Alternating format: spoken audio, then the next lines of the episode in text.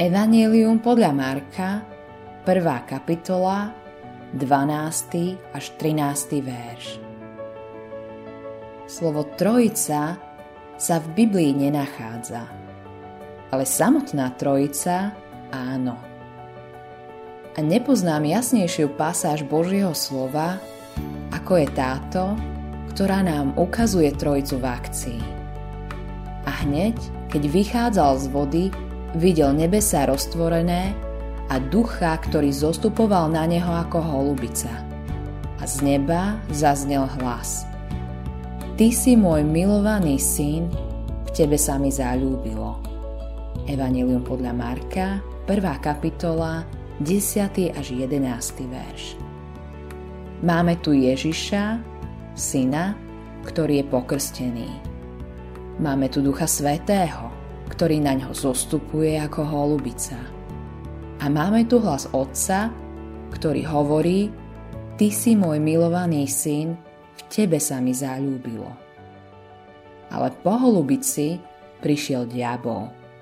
Po požehnaní prišla skúška, pretože Ježiš hneď odišiel na púšť, aby čelil satanovi.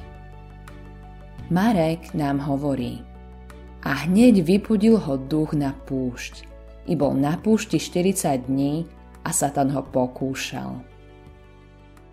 Marek nám síce nepodáva úplný opis Kristovho pokúšania ako Matúš a Lukáš, ale naznačuje to, že Ježiš nechcel ísť. Duch Svätý tu však konal niečo naliehavé, pretože Ježiš tým musel prejsť. Nebol čas na to, aby sa vyhrieval v Božej sláve. Išlo sa rovno do práce. Ježiš mal prácu, ktorú musel urobiť. Ukazuje nám to však aj niečo veľmi dôležité. Často po chvíľach veľkého požehnania prichádza trápenie, skúška alebo pokušenie. Všetci vieme, aké je byť pokúšaný. Všetci sme už pocítili prítomnosť pokušenia. Však Satan je skutočný a pokušenie tiež.